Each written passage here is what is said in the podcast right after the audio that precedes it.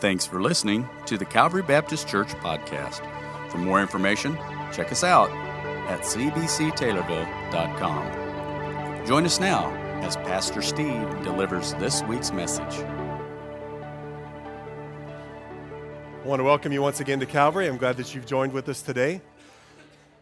Next Sunday here at Calvary, we're going to begin as we go through the month of December talking about the journey to Christmas and this journey includes a journey of hope, it includes joy and peace, it includes worship. Some great things as we, we look at how uh, the, the impact that Jesus' birth had on our lives. And so, invite somebody to come with you. It's going to lead up to some special days here, including Christmas Eve, and uh, just as we, we talk about what, what Christmas really means to us. But today, we're going to wrap up a series, and we, we have something special at the end that we want to uh, have a part of this special day. And I, I, I hope it will really be something meaningful and helpful to those of you who are married. But to do, before we get there, we want to talk about this last, uh, this last, sec- last section, excuse me, of our sermon series. The last vow, we've talked about four different vows, and all of these that we've been talking about, I, I hope have been helping wh- whatever uh, side of the marriage fence you're on. If you are uh, not yet married, hope to get married someday, I hope you're listening because you've been getting some free marriage counseling. Can I tell you that? What you've been hearing today, I actually want a, a, a guy who'd been married several years said to me this morning, he said, Man, I wish I would have heard that years ago. But we both kind of laughed. The problem is, we probably did hear it years ago. We just weren't listening quite as hard then. Eh, married couples, you understand what I'm saying? So I hope you're listening, guys. That this is some prep work. This is some really important things to keep in mind of things to look for and things to be putting into your marriage when you get to that stage. But for those of you that are married, I hope there's been some hope, and I, I really believe that we can learn some things that can actually improve this, this wonderful experience that God has given us in this gift of marriage. So we're going to continue with that, that thought, and our vow for today we talked about four different ones. The vow today is the vow of purity. We're going to go back to the verse that we've looked at for the last uh, for, for this month. We're back in the book of Genesis. We're going back to the beginning to see God's original design for marriage.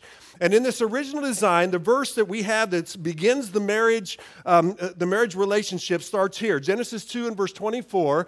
That is why a man leaves his father and mother and is united to his wife, and they become one flesh. And up to this point, we've, we've gathered uh, three different vows from that. We talk about this verse, I, I, really believe, contains the DNA of the marriage design that God has for us. In that, we find what God wants for marriage, and if we will learn how to apply this, we can get back to, to closer to God's original design. But God's creation story is not yet complete.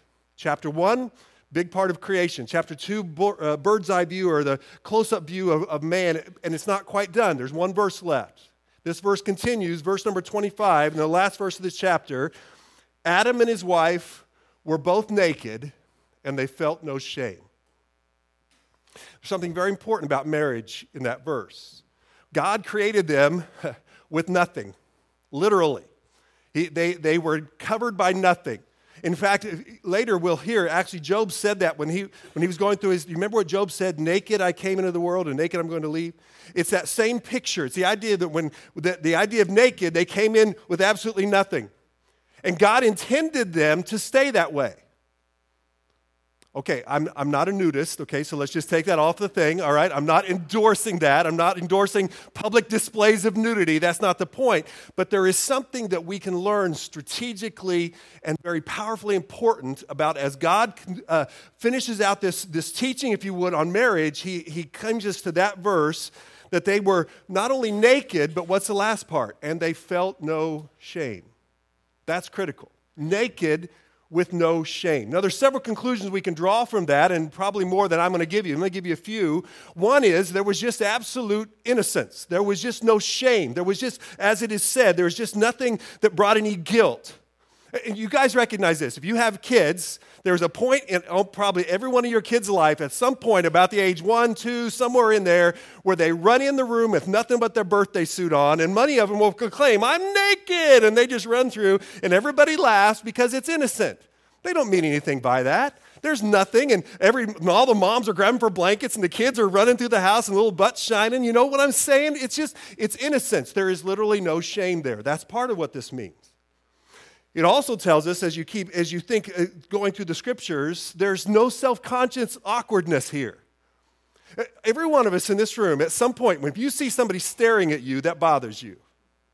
when you can feel that, that eye, and there's someone staring, maybe they recognize you and they're trying to figure it out, or maybe they like what you're wearing, or I don't know, but they're staring at you. And some of you have actually said, What are you looking at, dude? Right? You've done that. Because you don't, that's so, you're self conscious. You don't like people staring. There was no self conscious awkwardness. They're naked without any shame. There was just that complete innocence. And, and there's also no thoughts of, uh, Do I look okay? I wonder if Adam's going to accept me like this. I wonder if Eve likes. There was none of that. Naked, completely, completely bare, and, and nothing to be ashamed. I, I also want to make sure you understand what God is saying because we just come out of verse number 24, and he says that they, the two become one. Now he says in this verse that the man and wife were both naked and felt no shame there's also something in this verse that teaches us that the, the, the act, the gift of sexual intimacy is just that. It is a gift from God. It's nothing to be ashamed of. It is beautiful, but there's an order in it as well. There was a covenant made between a couple before they experienced the, the oneness of marriage and before and, and our culture has that so messed up that it's hard for us to even fathom that, that God expected it to go through that order, that you commit yourself in marriage in a covenant relationship, then you enjoy the gift that God because there's more to it than the sexual intimacy. There's there's all that that is combined. And and so uh, today in most of our culture, they speak of sex as just something you do on a date. I mean, in fact, there's some people say if you, that's what a date is. And they've missed the whole point that that was meant as a beautiful gift, but it was, it was in order here. There was naked and no shame because God had made them, and now they're man and wife, and God is, do you see that order? But there's one other thing, and this is what we're going to focus on specifically today something we cannot overlook. Let, let me give you a quote. Author Jimmy Evans said it this way, and you'll see the quote on the board. In the beginning of time, God intended marriage to be a place of total nakedness, physically, mentally, emotionally, and spiritually. They were completely exposed before God and before one another. In that condition, they shared themselves totally in an atmosphere of intimacy and openness. That is God's picture of a perfect marriage relationship. You could say it this way. This is, this is how we could summarize this last thought. God created us with the need for nakedness, with the need for openness. God created us as human beings. That was, that's a part of what we need. Let me just throw out a thought here. Sometimes when I hear people say that they just fall out of love, they're not in love any longer, I really, I honestly believe, and I could probably say in most cases, that it's simply code for we're no longer feel that openness and intimacy this is where marriage is supposed to be going. And when you lose that, or you don't have that, or you're missing that, suddenly you, you begin to lose the feelings of love as well. There's something very critical about this, this openness. And that's what makes the results of sin in chapter 3 even more bizarrely huge. If we go to chapter 3, uh, the, the couple disobey God. They, they're not supposed to eat of the tree, and they do. And you go to verse number 7 of chapter 3, and here's what it says Then the eyes of them both were opened and they realized they were what? Naked.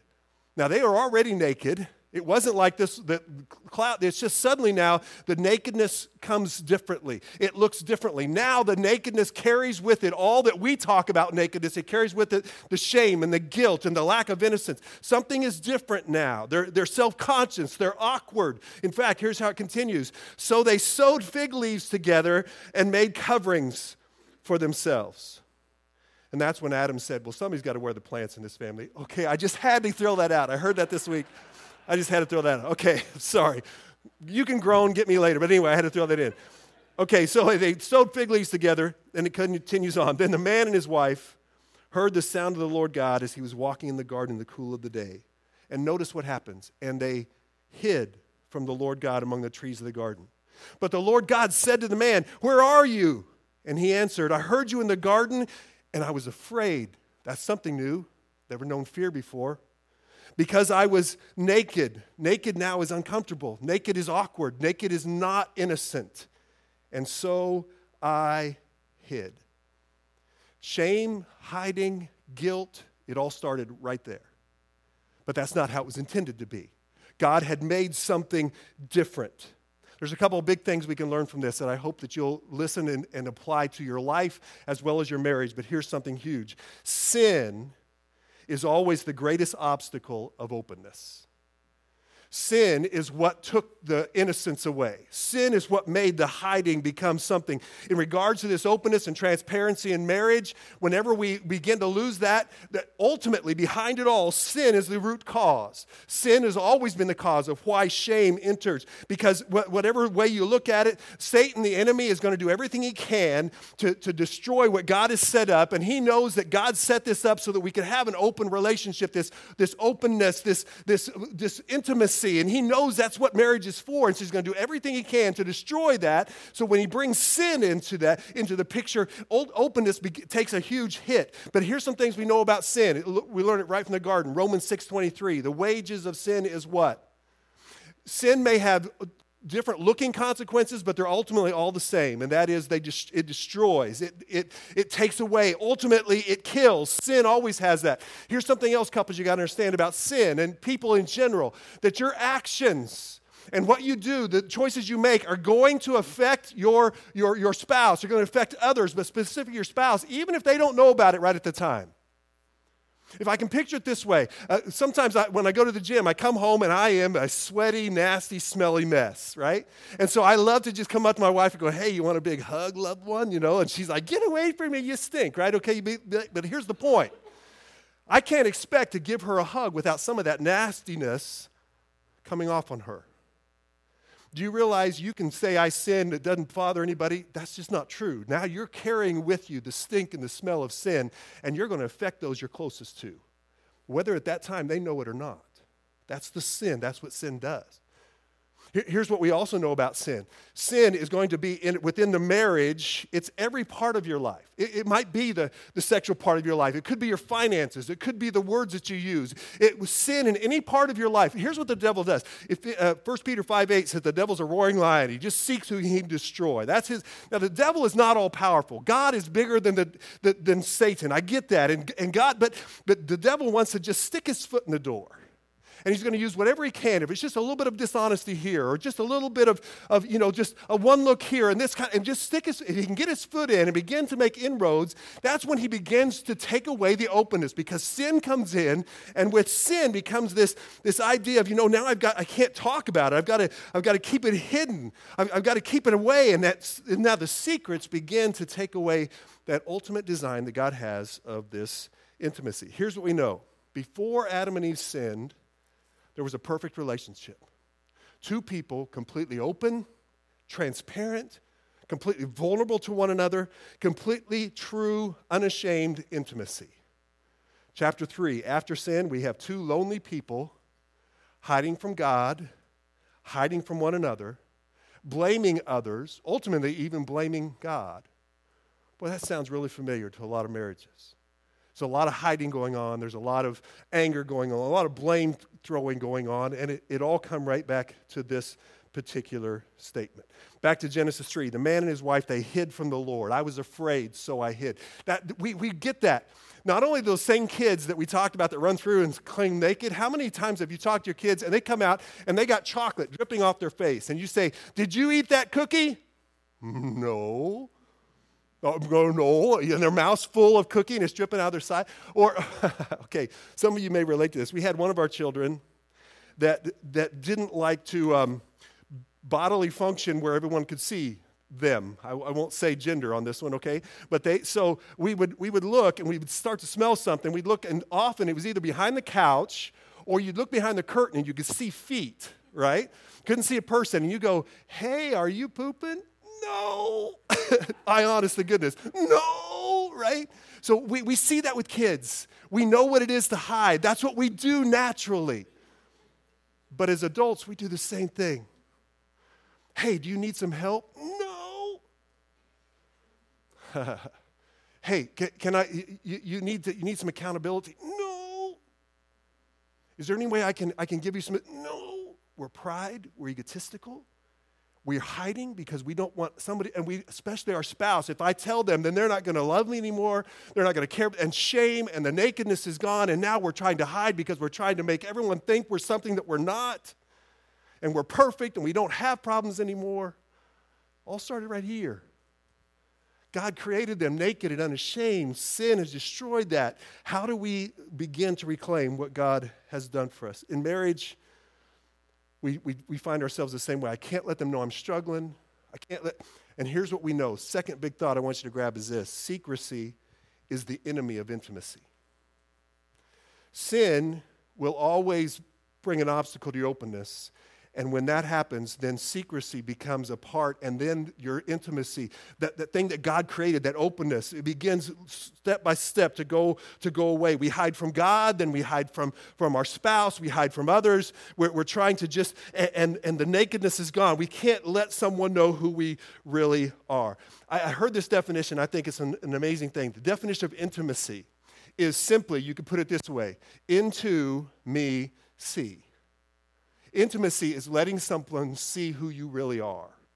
And stop the mask, stop the hiding, into me see. That's what that's and that's what God wanted is this nakedness, this openness, this complete uh, intimacy is be able to, to see who each other are and be able to appreciate that about one another. As I said this, I, I had to stop and I really said, God, my poor wife. Okay, I, I just just be honest here a little bit. I grew up, and some of you are going to understand this. I grew up in a culture where you didn't talk about things. And, and it wasn't it wasn't like we had all these deep, hidden, dark, you know, Jerry Springer moments, secrets in our life. It's just you didn't talk about. It. When things hurt, you didn't you didn't talk about it. When you did something wrong, you especially didn't talk about it. And if you did, then, then you did it and then didn't talk about it to anybody else because it's kind of like if you ignore it, then maybe it really didn't happen. And I kind of grew up in that atmosphere. So secrets were a part of you just you just don't talk about certain things. Then you add on top of that that I'm kind of, believe it or not, an introverted type of person. I'm kind of a private person. So not only did I learn that you don't talk about it, I'm also by nature kind of private about things, right? And I and and I and I and I'm a processor, so I tend to stuff a lot before I spread. My poor wife had to deal with this for a long time, right? You understand what I'm saying? And then, if, if any of you have been through the book by Eggerichs about uh, about marriage, love and respect, he uses an image in there that we laugh about now but he uses an image of a wife that wants to have intimacy, wants to be open with her husband, and he's just not allowing it to happen. And he gives a picture of her going like he's an island, and she's going around in a canoe around that island, wanting to get on the island. And at some point, if you don't let her on, she's going to jam that canoe up on your island. And she's going to do things like, hey, why aren't you talking to me? Hey, did I do something wrong? Hey, did what, eh, eh, what, why, what, what is it going on? And, and she just, and she's jamming that canoe, trying to get open again. Here, trust me, in 32 years, I got some canoe scars. I'd love to show you. You understand what I'm saying? Because in my life, that's how, that's how things it was. But here's something just personally that God's shown me and through this series. You guys think I'm preaching this to you? I had to preach this to me first, and it's not been a lot of fun the last couple of weeks. And this one, especially this week, is God said, dude, you got to stop making excuses. I can't use my past experiences and my introverted personality as an excuse for not doing what my wife needs. She needs someone that's open. And I told her that this week, and she was like, Whoa! I mean, the angels sang. We sang the Hallelujah chorus all the way to Thanksgiving. It was a, because, and now she's waiting to see if it's going to happen because, folks, that's not an excuse. I'm not trying to do this to lay guilt on you because some of you are just like me, men and women. It could be either side. You have some of the same past, you have some of the same tendencies, but can I tell you, God can change you. He can improve us. He can make a difference, and that's what He wants to do in our lives. So let's go back and review the, the vows as we get to this last one. Here's what we've learned so far the vows, number one, is I promise God will be my first priority, my spouse will be my second. God, number one, my spouse, be that number two, which leads us to the second promise. Second promise is I promise to always pursue my two. I'm going to go after, I'm not just going to take them for granted. Last week we talked about vow number three. I promise our marriage will be about we, not about me which leads us to our final vow that we're going to look at today. By God's original marriage design, I promise to confide in you and not hide from you. I promise to be open and not hide from you. So, the, the obvious take home principle, I want you to hear this. This is what God's saying to all the married couples. Two words get naked. That's what He's saying. I see some men listening to me that haven't listened to me since I've been here in seven years. You snapped your neck, you're on, you're on board right here. You're always going to remember this sermon because God told us to get naked. That's exactly what He said. He wants us to be open. Shelly, look out, I'm getting naked. You understand what I'm saying? Okay. I'm sorry, the mental pictures, it's all getting bad. But here's what we got to get to. As we talk about these secrets, I want to take, I want to take it another way and look at it because what, and, and uh, the song choices could not have been more appropriate this morning as we, we talk about the fact of God bringing us from darkness into light, to taking away the shame. And that's the way I want to do it. And all married couples, and some of you I know as we talk, some of you are, uh, as we've said, some of you are having a really good season of marriage, some of you it's a medium season, some of you it's a hurtful time of marriage, and all the way across. Can I just hope that we, we do something today? And actually, God said this, and I want to take God's quote. It's from the very uh, third verse of the Bible where, G, where God said, as He's creating the world, He said, Let there be light. That's what this whole nakedness thing is all about. Is taking let God's light shine into some dark places, bring them out of the hole of secrecy, bring them in and, and let us see healing begin. Let us see some things begin to change. Let there be light. And with that, we establish this, this vow of purity. So to do so, I want to take us to an old uh, New Testament passage. If you have your Bibles, Ephesians chapter 5. Ephesians chapter 5, and, and this, this chapter, as, as we read it last week, actually, eventually he gets to marriage. He talks about the husband and wife and how they're supposed to, to react to one another. But before he ever gets there, he's giving some just general observations of what it is to live as a Christian, to live as a follower of Jesus Christ. And in that, he talks about this very familiar picture of darkness versus light and what that should do in a Christian's life. And, and I want us to take it and, yes, apply it for all of our lives, wherever we are, single, not uh, married, wherever you are as a follower of Christ. These are important for us. But also, married couples, let's take and let's make this analogy to what we are right now as, and let God bring some light. Let's start here Ephesians 5 8. He says, For you were once darkness, but now you are light in the Lord. Let's just stop right there. Here's what he's saying to those of you who are Christ followers. You are, you are literally, there's a difference in you now. You once were light. There was a point, that, and here's what you got to understand. This verse, it speaks to, it says you were once darkness. Every one of us in this room, every one of us at some point, that has been our testimony. It might be your testimony right now that you are darkness. You are, and, and I think it's very interesting. He doesn't say you're in darkness. The language is pretty clear. He says, You are darkness. You are full of darkness.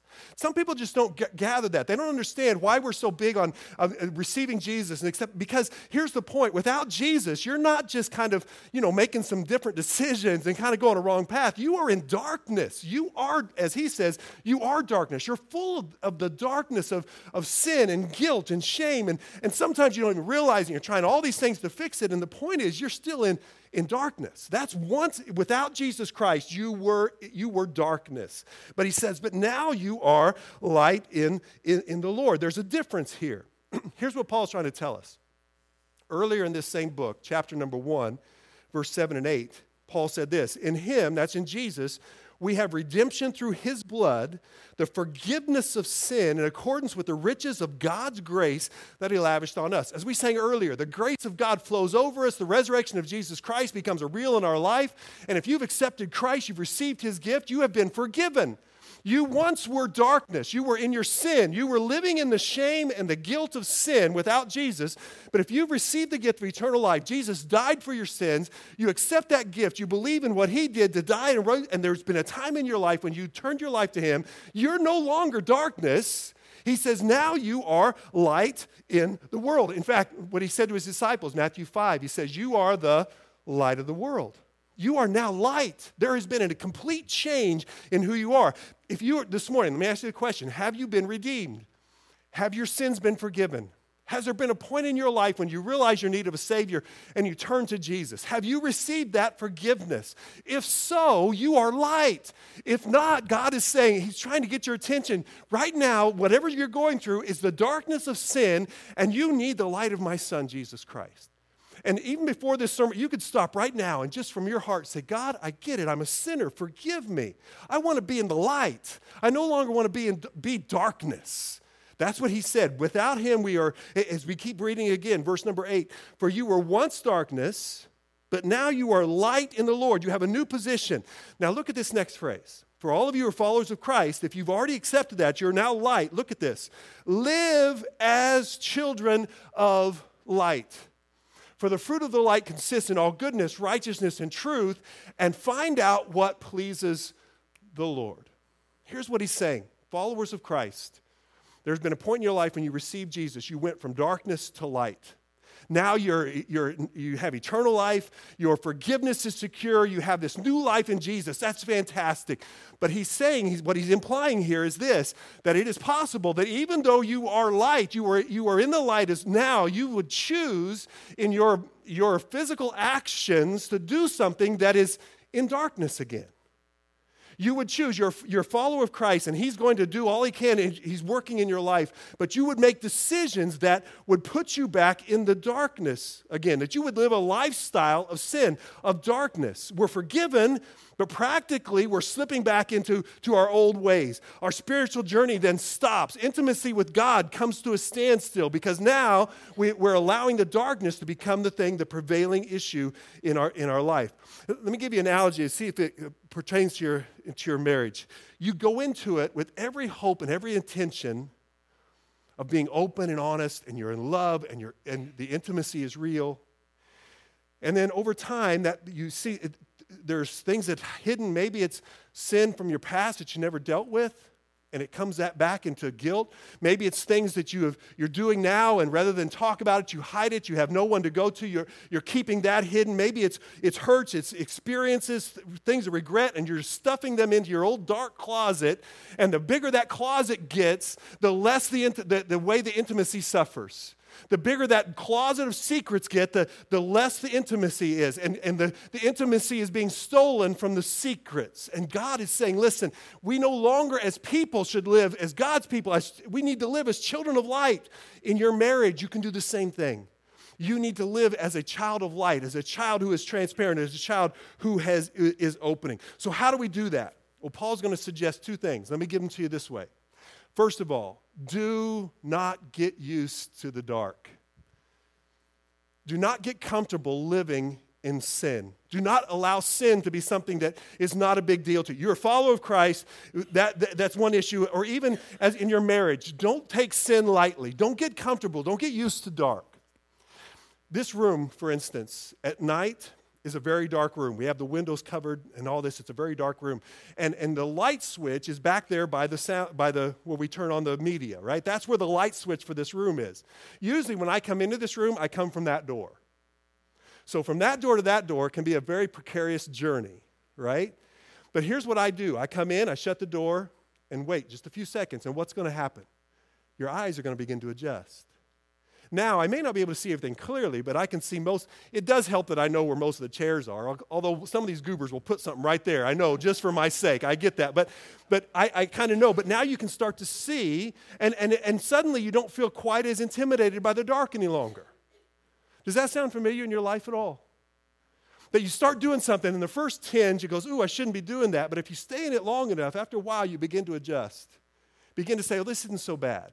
This isn't quite as bad. It doesn't feel quite as bad anymore. And you stay in it, and the darkness is just as dark. Your eyes have just adjusted to it. Your spiritual eyes have just adjusted to it. What does he say? Verse number 11. Look what Paul says Have nothing to do with the fruitless deeds of darkness have nothing to do with it. Don't get used to it. Don't get comfortable. We've got to make a conscious decision to avoid, to run away from, to have nothing to do with, to just to feet don't fail me now. When there's an area of darkness and we recognize it and we see it, we've got to, God sets the standard high for purity in our lives and in our marriages, folks. This purity line is high. If you go back just a few verses in chapter 5, verse 3 of this same chapter, listen what he said. But among you, people of light, Listen to what he said. There must not even be a hint of sexual immorality or any kind of impurity or of greed because these are improper for God's holy people. Not even a hint.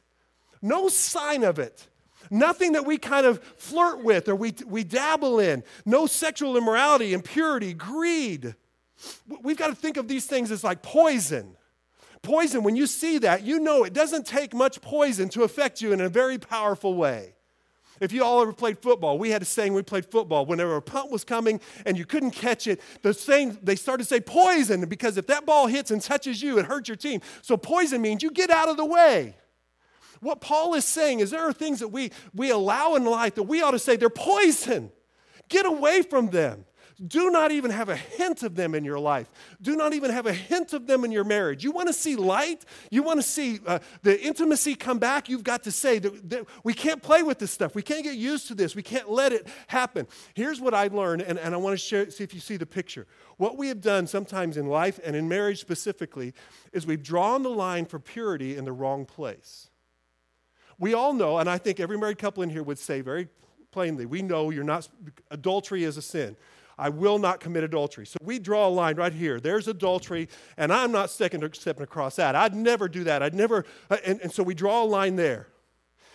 But God wants to show us something. The line for adultery probably starts way back over here somewhere. And there's a line of little choices that we make, little things that we let a hint of sexual immorality in, and we cross those lines. And we're still a long way from adultery. But then the line we draw here, and I'm not going to do that. And then we allow ourselves to dabble in something else. And you notice what happens? We've moved the lines, and little by little, we're crossing each line, and we're letting our eyes adjust to the darkness. And before long, we do some things that we never thought we would do, but it didn't start there. It started way back there. Because we allowed that hint to stay in our life we allowed something that we didn't deal with, and the darkness became adjusted, and we got used to it to the point where we do things we never thought we would ever do. Here's how Jesus described it. Look at Matthew chapter 5. Jesus drew the line on adultery this way. Look what he said. You have heard that it is said, You shall not commit adultery. Okay, we've heard that, but listen what he said. But I tell you that anyone who looks at a woman lustfully has already committed adultery with her in his heart. What did Jesus just do? He drew the line for adultery clear back over here. Adultery is a sin, but looking at a woman lustfully is a sin. But if you get used to that sin and you get used to another sin, before long, this sin doesn't seem as bad as it used to sin, as it used to be, because we've, we've moved the lines. We've allowed them to be something. And so the line for adultery starts when you see that good looking person at the office or at the gym, or you see something on TV, or you see something on the internet. And it's going to happen. And some feelings begin to arise and you don't deal with it there, and you just kind of let it go, and you just kind of say, oh, just, just that's what happens. You don't deal with it there. Then you move the line, and maybe you look a little more. You flirt a little deeper. And you don't mess with the line there, and you see what's happened? You're moving the lines. The line started clear back over here. But the line ends up often in places we never thought it would go. Jesus gets so serious about this. If you look in context, the very next verse, verse number 29, look what Jesus said. If your right eye causes you to stumble, gouge it out and throw it away. If your right hand causes you to stumble, cut it off and throw it away. Let's be honest, there ought to be a lot of one armed cyclopses in the church, should there not be?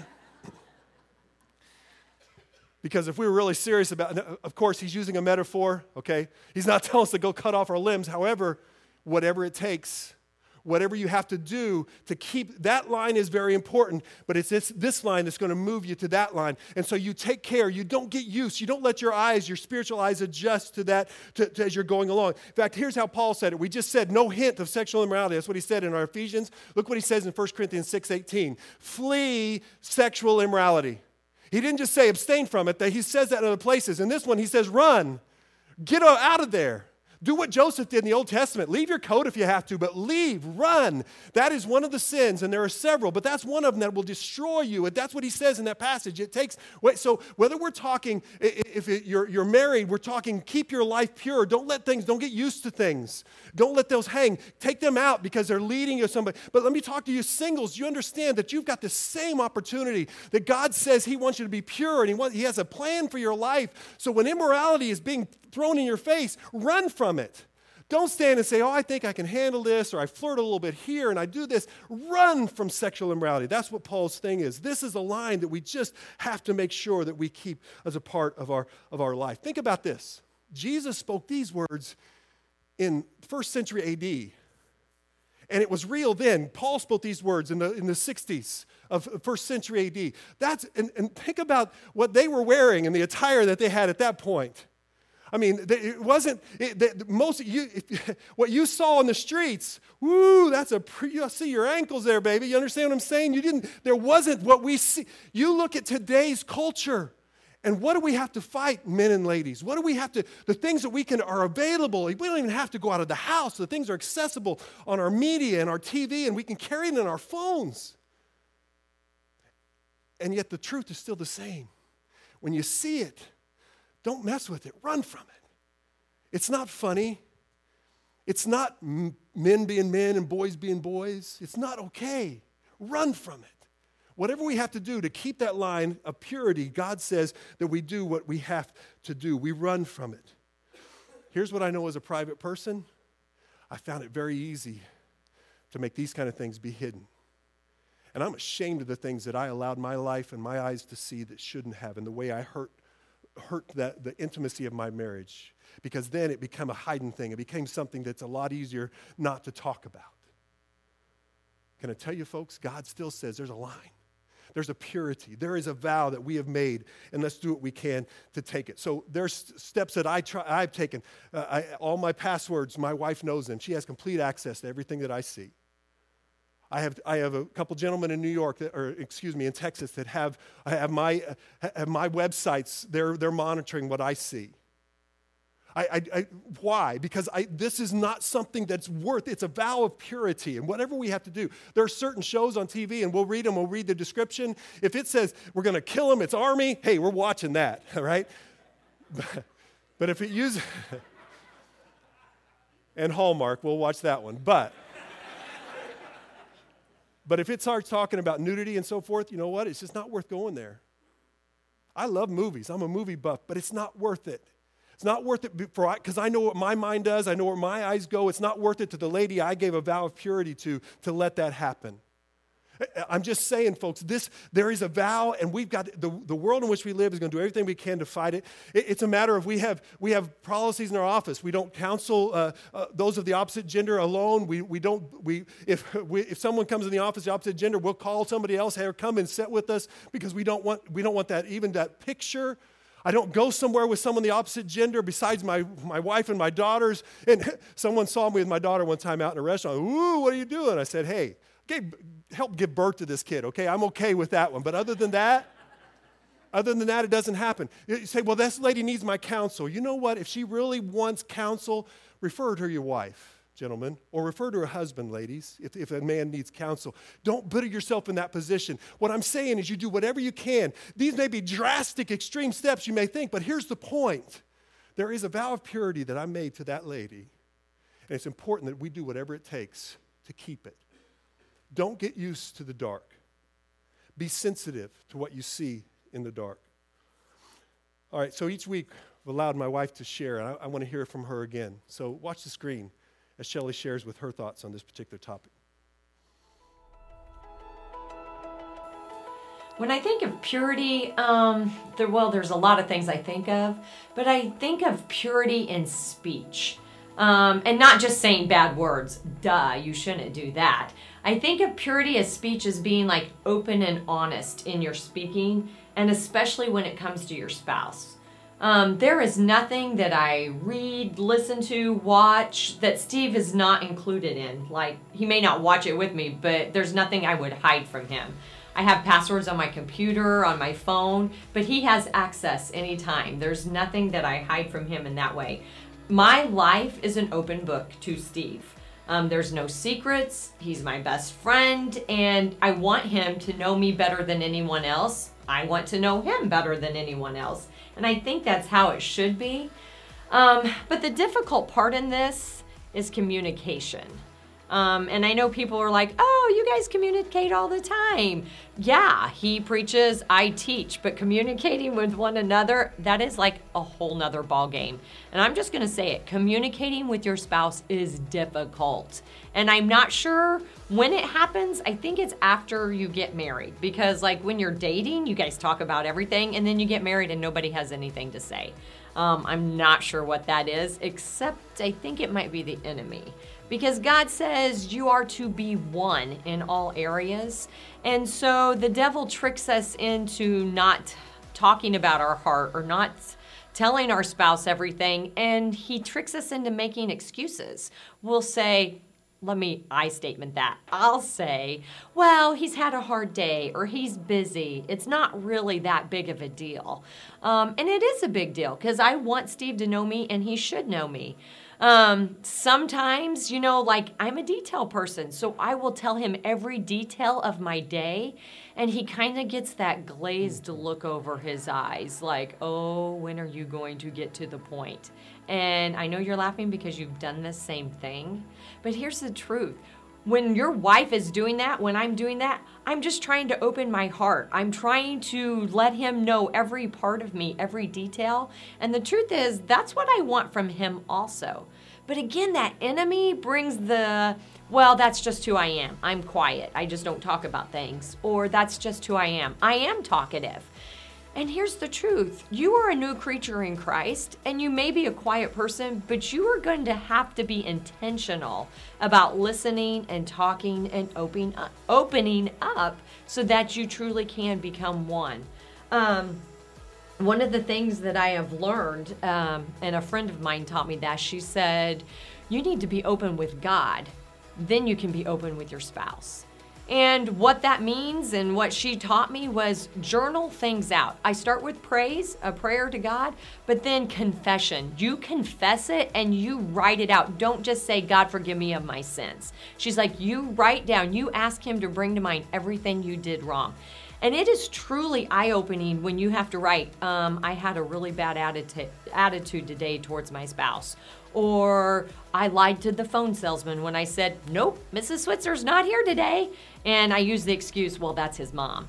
Um, we have to write it out, write out every single thing, every single thing that you remember that you did against God yesterday. It is eye opening, it is freeing. Um, you can go back and scratch it out later if you're scared somebody's really going to read it, but to confess that to God, but then to truly be open and say, God, I need help with. Um, I remember the first time I wrote down, God, I need help reading your Bible and loving it because right now it's just boring me. And I was like, I think that's a bad thing to say. But here's the truth that's how I felt, and God already knew. So to be open and to say that, but when I can be open with God, then it helps me to be open with Steve. Um, and that's what you want. We want that relationship. Satan works so hard to keep us from one another that I never want to give him the ammunition by keeping things secret and keeping things in the dark. Because if things come to light, then he can't use that against me. So I want to bring everything out with my spouse and with God and just be an open book with Steve.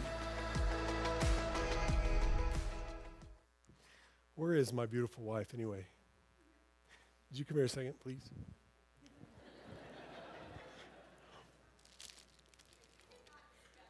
No, we didn't.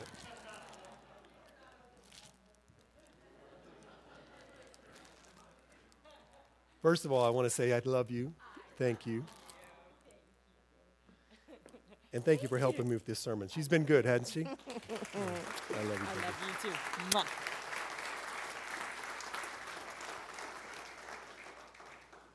That's a, that's a great lady right there. Uh, somebody raised her pretty well, too. Good job, Mom. Here's what we know we often allow the dark to take over, and often it's just because we're afraid of what's going to happen if the light shines, correct? What did Jesus say? John 3 19. This is the verdict light has come into the world, but people love darkness instead of light because their deeds were evil we, we come in the room and our eyes adjust, and that's good when we got some things hidden. But man, as soon as that light comes on, we know that something's going to be shown, something's going to become real suddenly. Although it's already real, we're going to be startled, we're going to be embarrassed, and our eyes resist it. So that leads us to this, this second thought. Paul said, Don't get used to it, get no hint, whatever. But look at the next part expose everything to the light. You need to get in the habit of taking everything you do, stop hiding, ask for help, expose it to the light, whatever is needed. Let's go back to our verse. Have nothing to do with the fruitful needs of darkness. And now notice the next phrase, but rather expose them. It is shameful even to mention what the disobedient do in secret. Look at this next phrase. But everything exposed by the light becomes visible, and everything that is illuminated becomes a light. If you shine the light, the darkness disappears.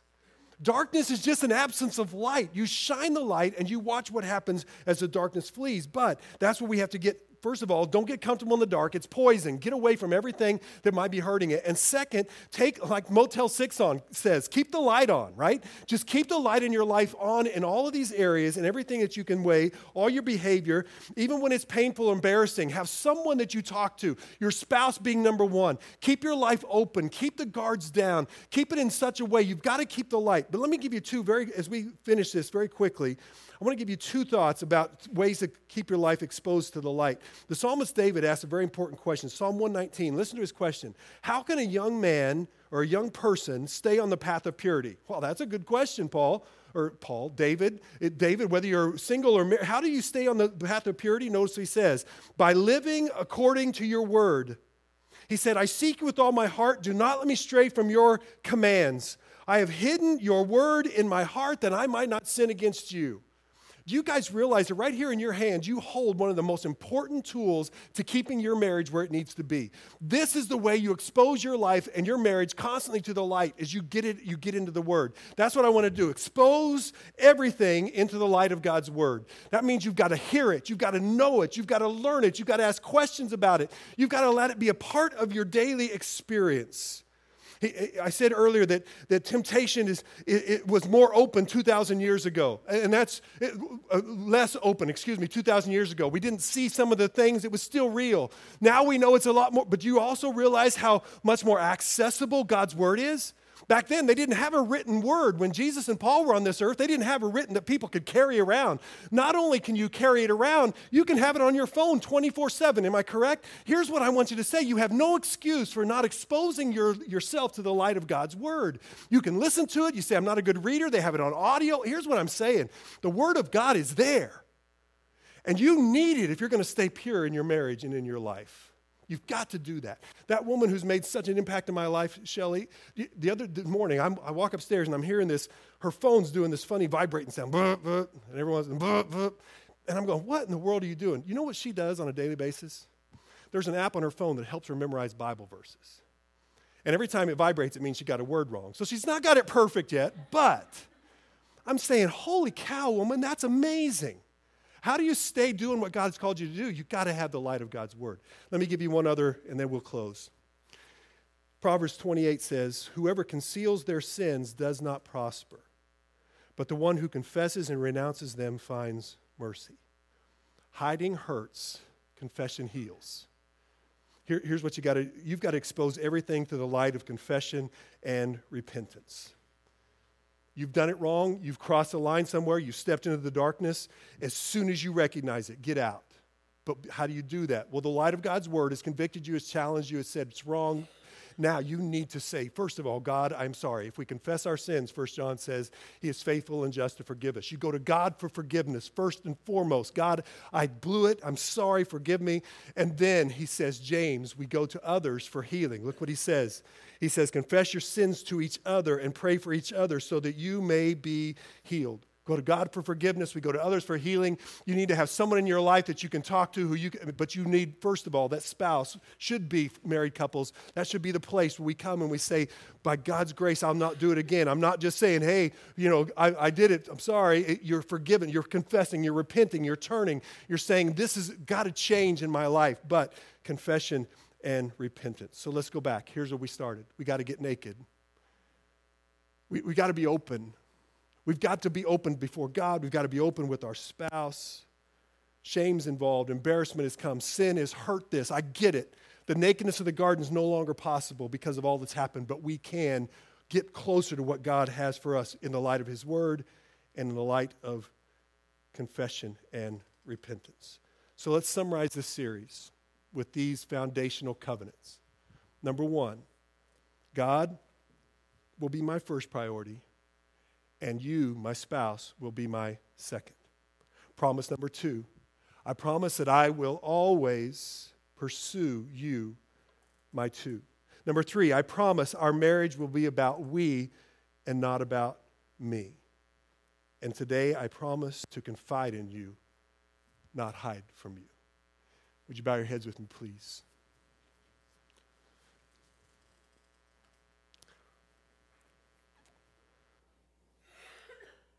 My first question comes back to asking you this Have you seen something in this series, even revealed today, in your life that you need to apply. You need to, please don't let it just be something you've heard. Let it be something you put into action into your life. Is there a way that one of the vows, married couples, that you know needs most improvement right now? Which one is God saying, that's the one I, today you need to start? All of them are critically important, but there's one that needs the most improvement right now. What is God saying to you?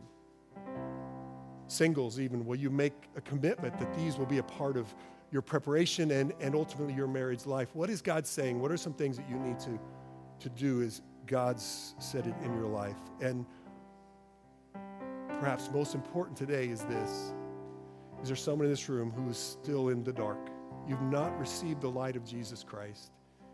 You've, your sins, you, you've never come to that point when you recognize you were a sinner in the dark and you said, God, forgive me, save me. I want to follow you with my life. There's not been that point of repentance and turning to God. Have you, if you've not done that, then today could be your day of salvation. Today could be the day you move from darkness to light.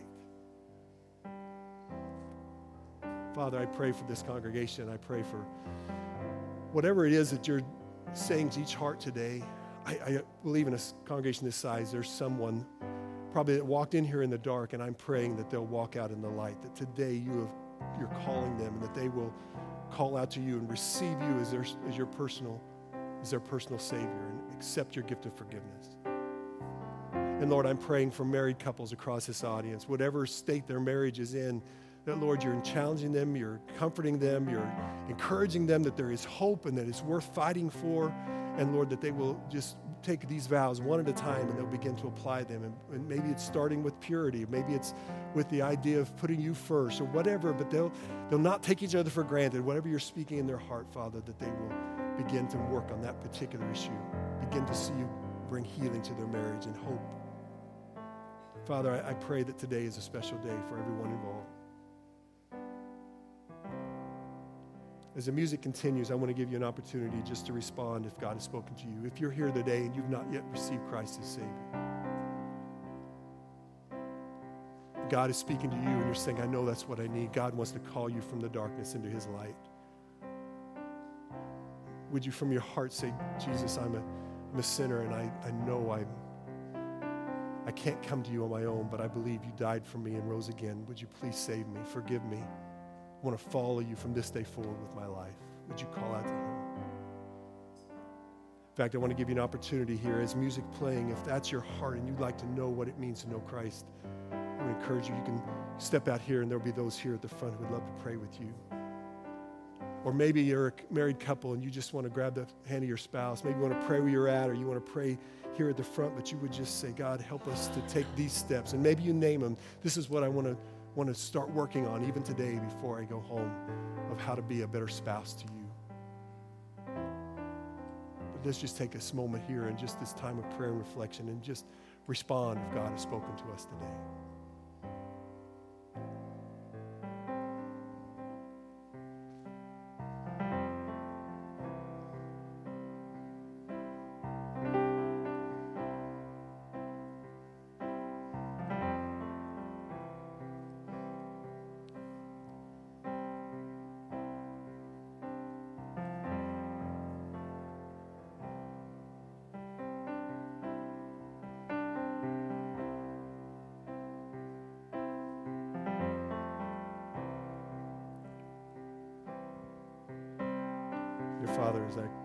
This prayer, I know that you've drawn us in many ways today.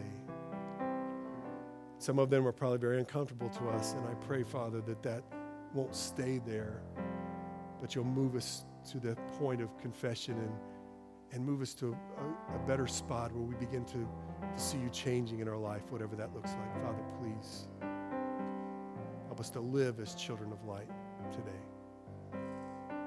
Thank you, Father, for your love and your mercy.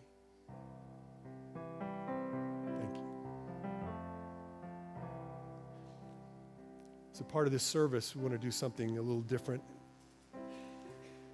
We've talked about in the last couple of weeks the idea of a covenant of marriage, and I know you you've probably been through different ceremonies and you, know, you signed a license when you got married if you were married, but today I want to give you an opportunity to just renew that covenant today And so hopefully your, your spouse is with you today and you'll be able to participate in this. What we're going to do in just a moment, I'm going to ask the couples, we're going to stand together and we're going to, I'm going to talk of a vow and encourage you to, to respond to your spouse that you want, you want to renew that vow of covenant today. Last Sunday, if you were here, you were able to, if you wanted us to fill it out in a nice form, we actually have those certificates available. So in a moment, you'll be able to come and get those. But even if you didn't sign that last week and you want one, we have some blank ones available. We also, if you don't want to have a covenant, you don't have to take one. It's all, we just want you to be able today as you leave married couples to renew this covenant. And those of you who are that are, are not yet married, I hope that you'll be encouraged by this and you'll even applaud these folks as they, they do what they're going to do in renewing this covenant today. But there's one thing on the covenant that I want to I want to point out, and that is the bottom, which you had on your license as well. There's a bottom part for witnesses. There's a place where you sign husband, wife, and then there's witnesses. To me, that's a critical part of this new covenant.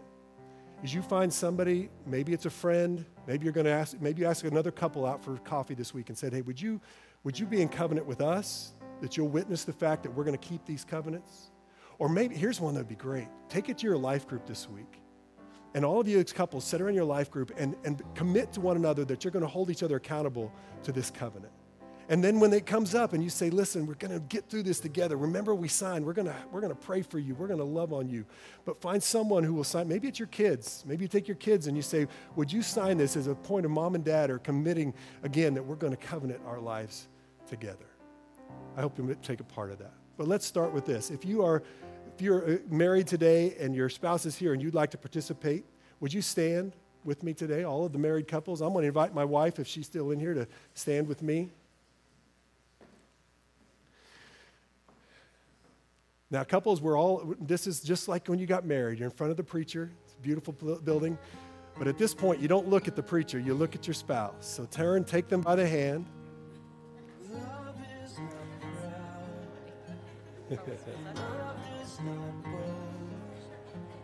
All right, now before, Troy, could you turn that down just for a second before we get to that part? Here's what we're going to do, couples. I'm going to say, I'm going to repeat a phrase, and I want you to listen to it. I'm going to repeat a paragraph. And at the end, I'm going to ask you if you agree with what I just said, to look at your spouse in the, in the eye and with genuineness say, I will. Because that's what I'm going to ask you to do. Will you do these things in this new covenant?